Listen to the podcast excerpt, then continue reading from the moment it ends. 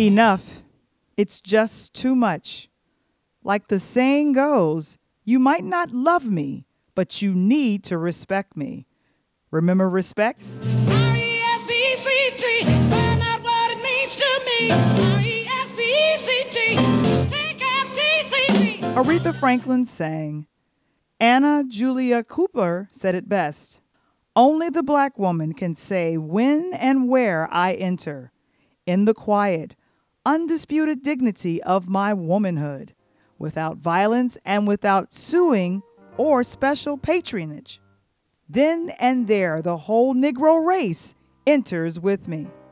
The phrase, when and where I enter, may be best known as the title of Paula J. Giddings' formative womanist text that at some point demands to be read, just not right now, of course. All summer, the mantra in the streets, on our screens, and even on the uniforms of our sports teams have been these three words: Black Lives Matter.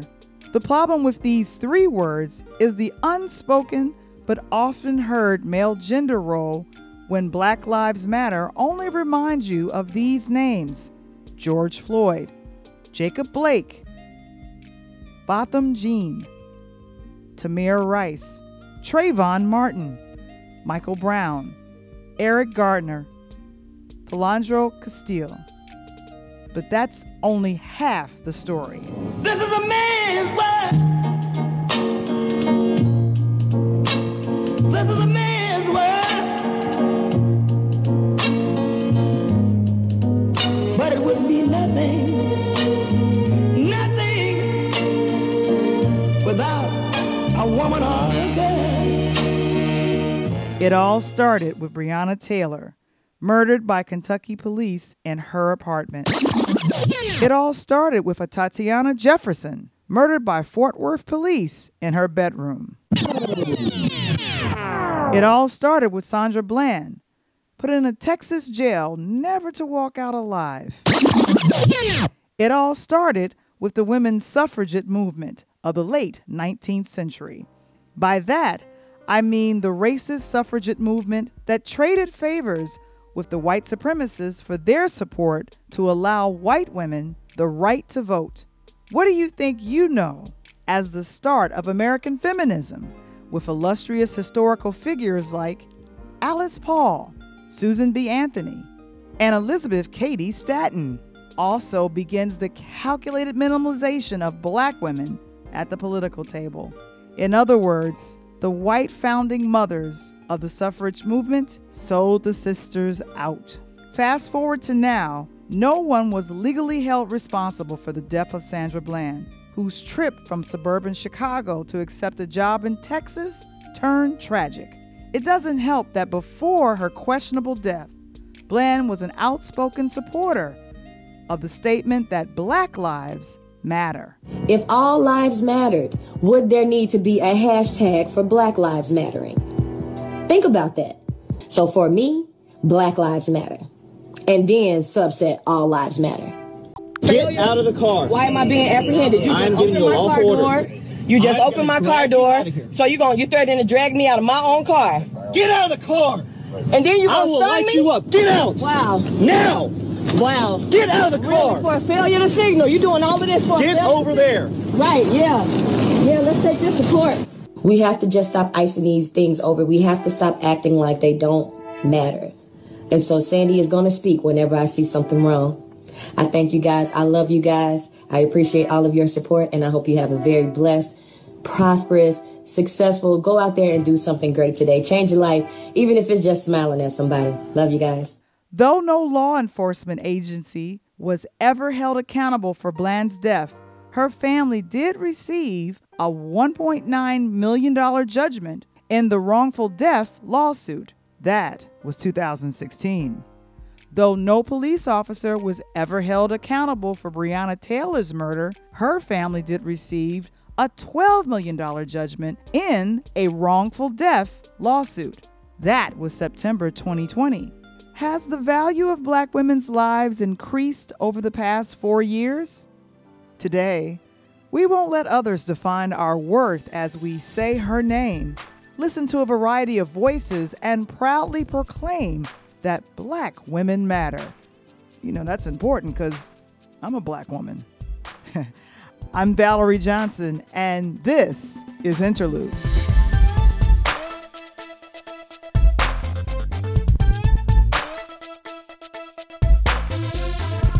Interludes, a Pure Lighthouse production, brought to you by A1 Pest Masters.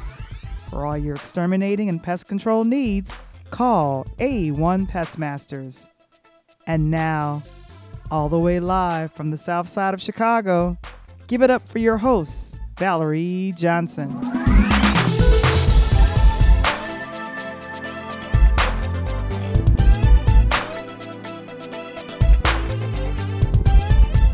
Queens of civilization are on the mic.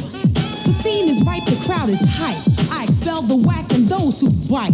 Why? Because I'm that type. Three Black women, Patrisse Cullors, Alicia Garza, and Opal Tometi, made a statement that turned into a movement called Black Lives Matter. These three sisters were named among Time Magazine's 100 Most Influential People of 2020.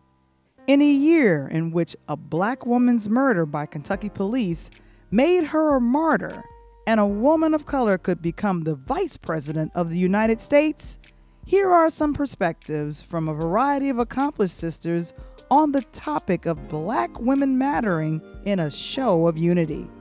For part two of our series highlighting Black Women Matters, we will share thoughts from a variety of distinguished guests, including philanthropist and attorney Ericka Hardin-Gibson, life coach, therapist, and author Cresenda Jones, and high school counselor and mentor Lysandra Barnett.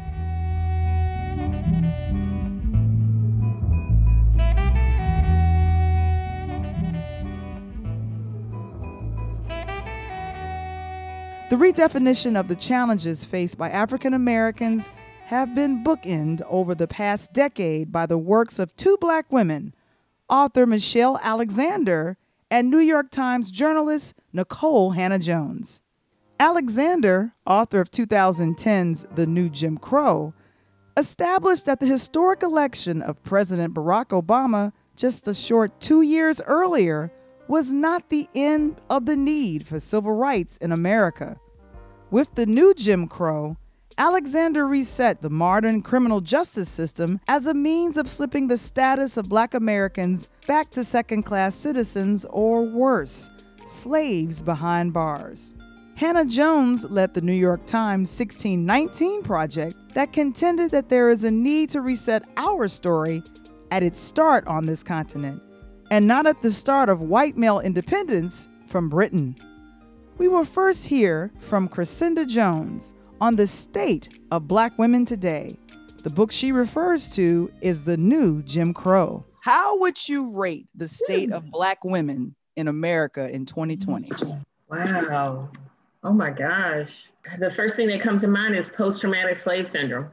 Amen. That's the first thing that comes to mind. If you haven't seen videos on that or read that book, we talk about, I just was able to do a midweek Wednesday night about healing trauma, and saw a video on post-traumatic slave syndrome again today. I read the book years ago after some friends shared it with me. So when I think of Black women in America today, I think of post-traumatic slave syndrome. And it's layered, it's not easy to describe, but, post-traumatic stress, as a result of all the 400 years of oppression and suppression and racism. So we are in the midst of it. Unfortunately, many are very depressed. Many feel hopeless.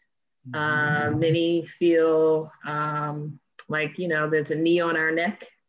And yet at the same time, I see so many strengths, so many strong women, so many faithful women, so many hopeful women, so many women who are in the fight and saying, hey, we got a knee, but we get up and we not going to stay down. Yes, and the ones that you know, are so encouraging to me are the ones, you know, who have faith with their determination to make America live up to its ideas. You know, unfortunately, all the things that were written in the Constitution, all the laws were not meant for Black people at all, ever.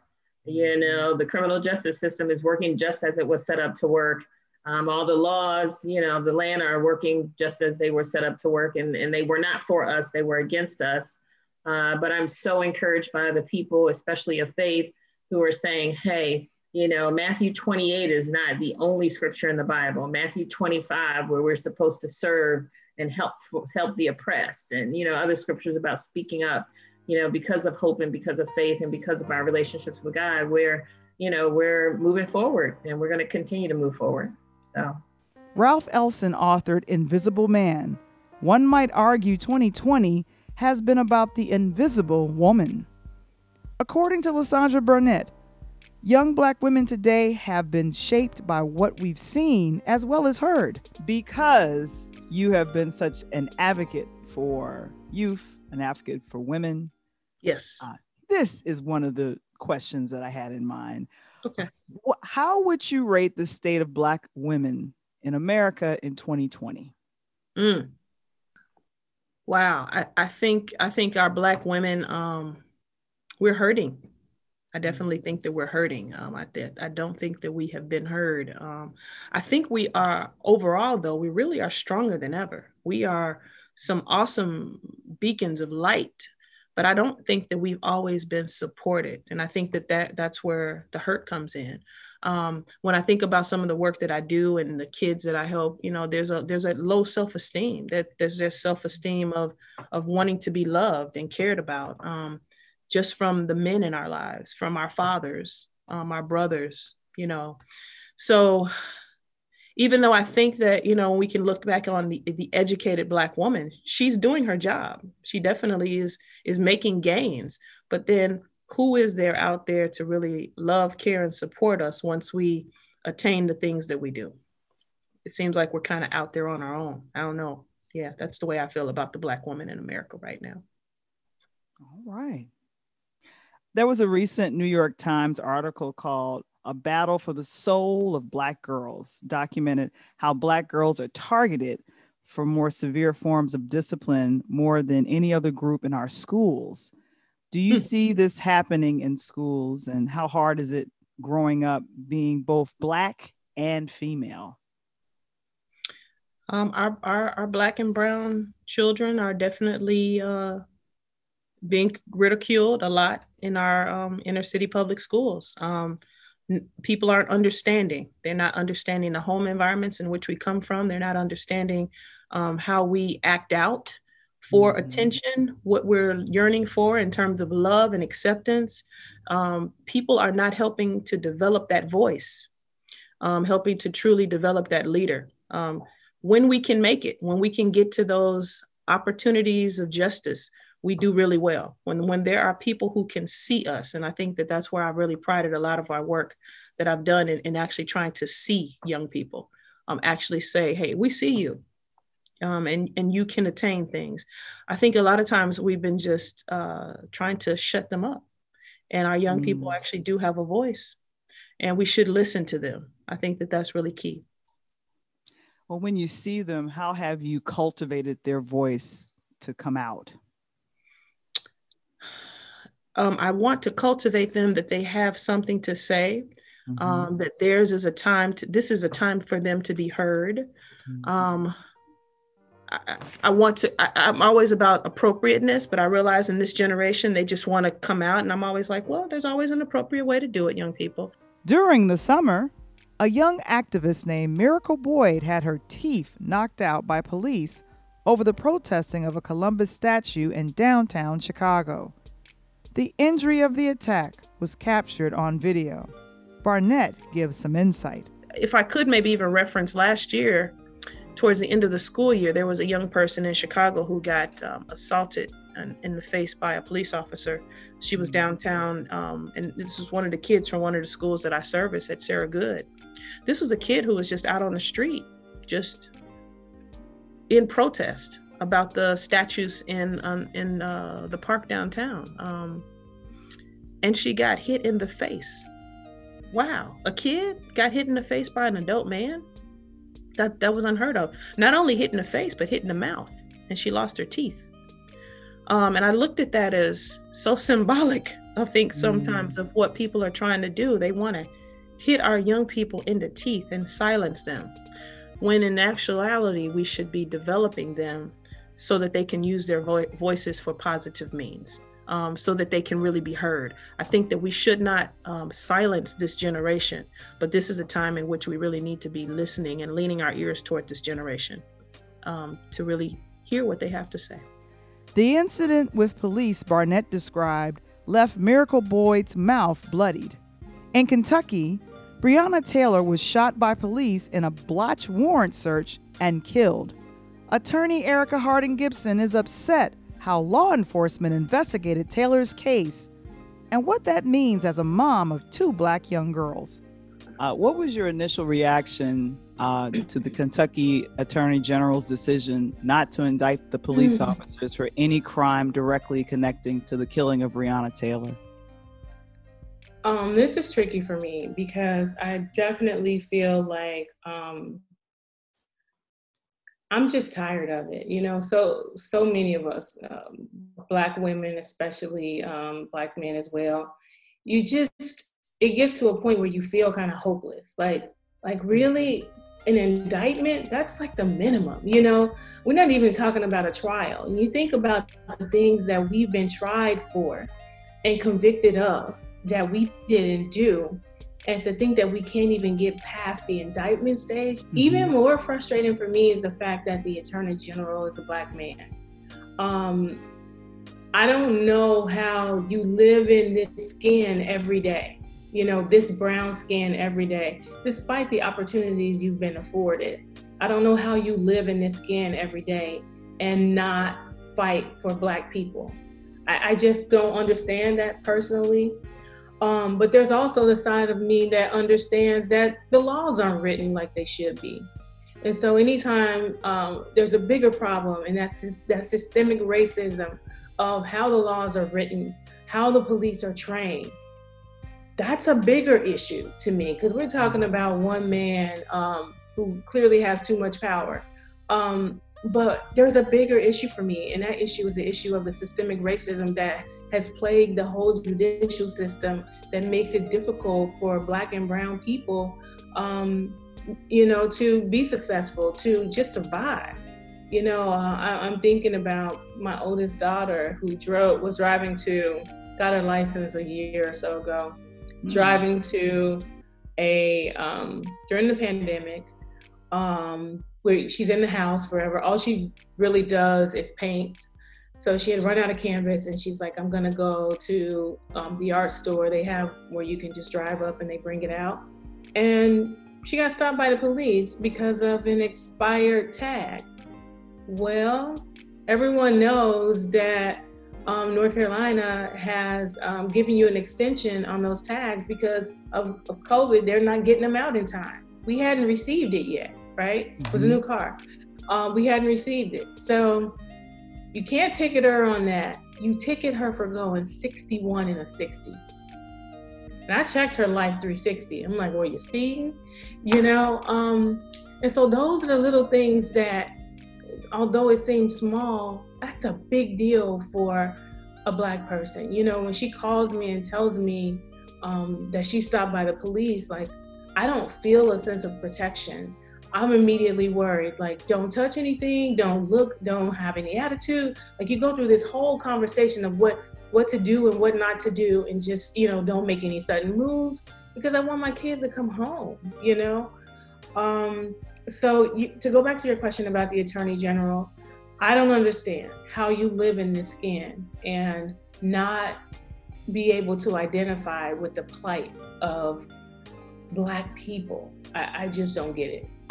So my reaction, disappointment, disgust, a bit of hopelessness, but at the same time, an anger that fuels me to do more. that fuels me to every time I hear a conversation or a post about Black women being nasty or incompetent or dumb or whatever else, all these things that Trump is saying. You know, it makes me want to change that narrative. Like, what can we do to protect our Black women, to protect our young girls, to protect our Black boys, to protect our Black men? And so, unfortunately, and fortunately, I'm spending most of my days for the next 30-something days figuring out who else can I get registered to vote, and how can I make sure that the people in my circle are actually using their vote. One thing I learned from being in conversation about the state of Black women is that we must have three important priorities. We have to deal with our personal state of trauma. Second, we must take action to improve our society. And finally, some advice for us and for our future generations. First, let's deal with trauma. In dealing with and processing trauma, you know, how to cope with triggered traumatic memories. And, you know, anytime we hear of racial issues, you know, where there is no justice, there is trauma and there is anger. So a book called Healing Racial Trauma, that's where that quote comes from, that when there is not justice, there is trauma and there is anger. But some of the things that we can do practically as we face these things, for me, once again, it's my faith. It's me talking to God and listening to God and being in a fellowship that's supportive.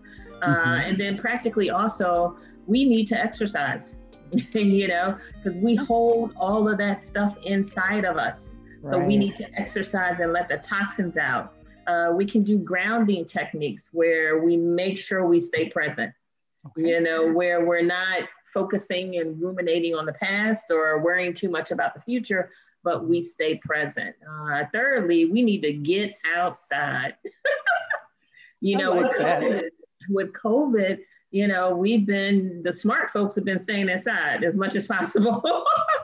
You know, but it is so true. We need to get, when there's open space, when it's safe, when we can have our mask on, we need to get outside. And then another thing that we can do is practice self-care.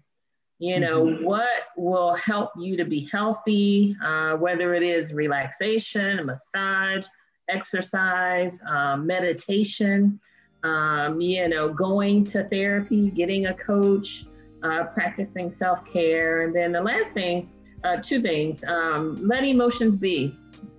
I think that we will do anything to avoid pain. You know, we'll go shopping, we'll get busy, we'll work hard, we will gossip, you know, talking to friends, you know, but we won't deal with us and how we're feeling. And many of us don't feel that it's safe to be vulnerable, that it's safe to be honest about how depressing these situations are. Exactly. And so, you know, letting our emotions actually be and being honest about those things, and getting support is so very important. And lastly, the thing that helped me more than anything was timeline therapy.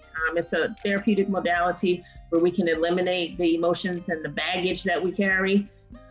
Therapy today usually deals with managing and coping, but timeline therapy deals with healing, and that's been the thing that's been most helpful for me personally and for my clients. So those are some practical tips about just dealing with the mental and emotional toll of all the trauma that we're experiencing. Second, let's take action at the ballot box. What does it mean to have Senator Kamala Harris as a running as the Democratic Vice President nominee? Because your whole face changed when I mentioned you saw the question going this direction. I was for her from day one, whatever she decided to run for. There's so many, representation matters is what we always say, what we say to our kids. It matters when they're in the classroom to be taught by a Black teacher. It matters when they're in the classroom, when there are other Black kids in the class. It's frustrating when you're the only one. And so I think it's so important that more Black people, Black women, run for office. Like, it's okay, lower the bar. Like, everyone's afraid to step out of their comfort zone. And I think that we as a people, especially Black women, we have to know our value. And I think we do know our value. And we need to put other women forward. You know, when they're qualified, when we're qualified, let's step up and run and support each other. I think that's really important. And so for Kamala Harris, I mean, my family is, my husband is Jamaican. You got that plus. So she's Jamaican and Indian, minority all over the place. And so those are two groups right there where representation really matters. She's an AKA, the first and finest, right?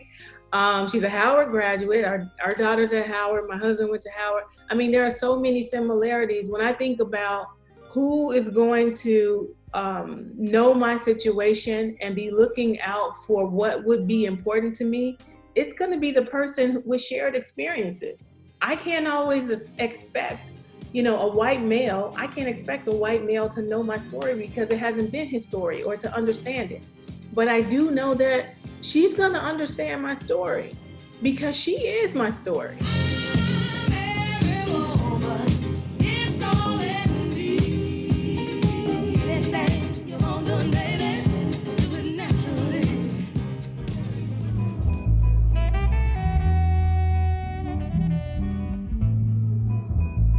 This concludes our two-part look on how Black women matter in 2020.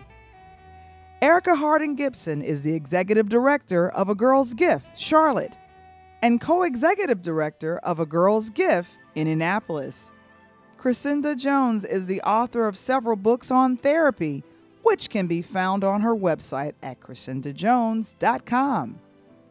Lysandra Barnett is a post-secondary coordinator at Chicago Public Schools. If you have thoughts and feedback you would like to share with me, you can reach me by email, val@purelighthouse.media.com, and on our Facebook page at Pure Lighthouse Media, LLC.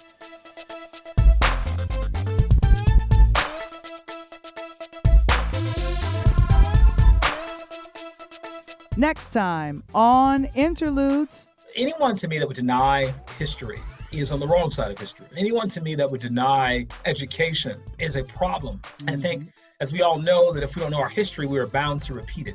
Political science professor, author, and playwright Ted Williams III. Next time on Interludes.